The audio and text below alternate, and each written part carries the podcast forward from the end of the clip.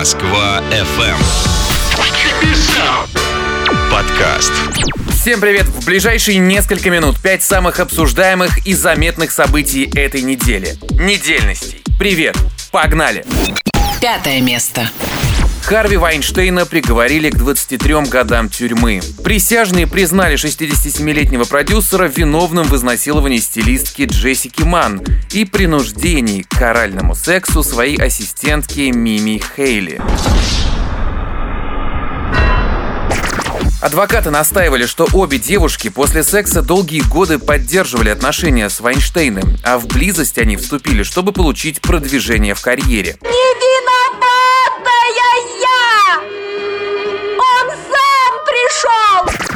Спустя несколько часов после объявления приговора Вайнштейна госпитализировали из-за проблем с сердцем.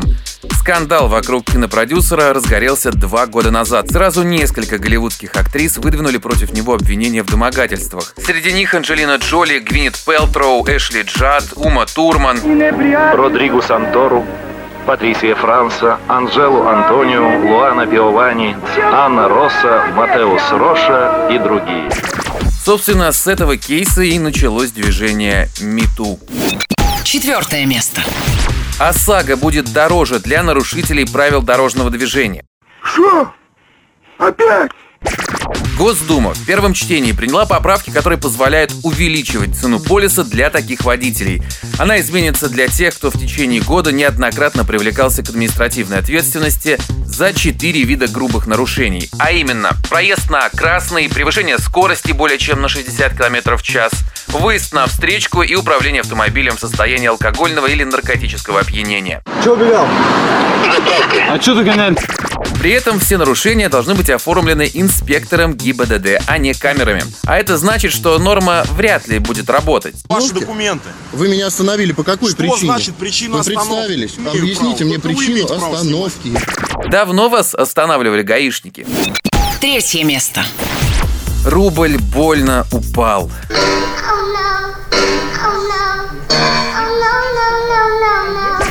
На выходных курс доллара превысил 75 рублей, а евро 86. Во вторник, когда начались торги на московской бирже, курс российской валюты немножечко подрос. Но в любом случае теперь доллар стоит около 70, а евро около 80.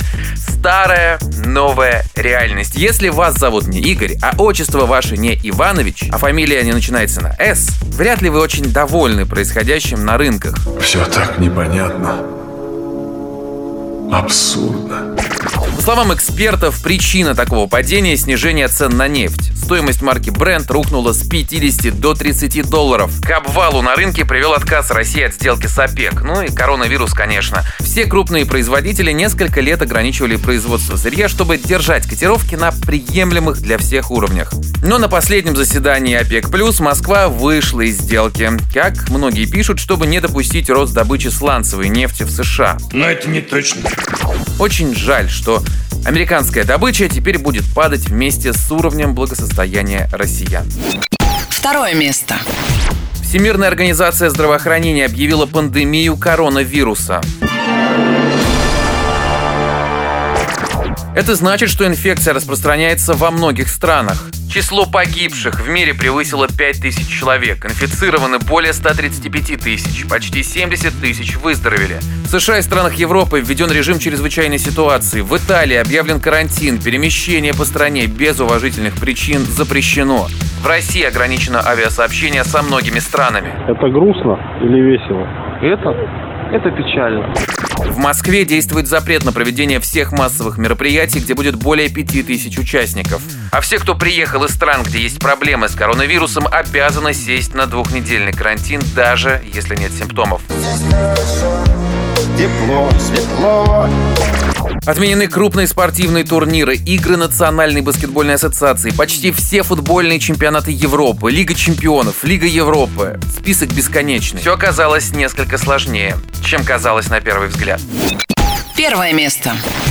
Совет Федерации одобрил закон о поправках в Конституцию. Ранее его приняла Госдума. Все на одной неделе. Я бы даже сказал, в один день. Ой, Господи, спасибо вам большое за все огромное спасибо. Одно из главных изменений положение о президентских сроках. Один и тот же человек не может занимать должность главы государства более двух сроков, без приписки подряд. Впрочем, депутаты внесли поправку, которая позволяет действующему и бывшему президентам баллотироваться вновь, без учета их предыдущей работы на этом посту. Поэтому Владимир Владимирович Путин снова может стать главой государства еще на 12 лет. Также расширяются полномочия Госдумы и Совета Федерации. В Конституции будет закреплен тезис о вере в Бога, понятие брака как союза мужчины и женщины и о государствообразующем народе. Общероссийское голосование по поправкам, как ожидается, пройдет 22 апреля. По всем поправкам сразу. То есть выбрать можно все или ничего. Такой была эта неделя. Ставьте лайки, 5 звезд подкасту, пишите комментарии. Пусть все будет хорошо. Не болейте. Будьте внимательны. Хороших выходных. Пока. Москва FM. Подкаст.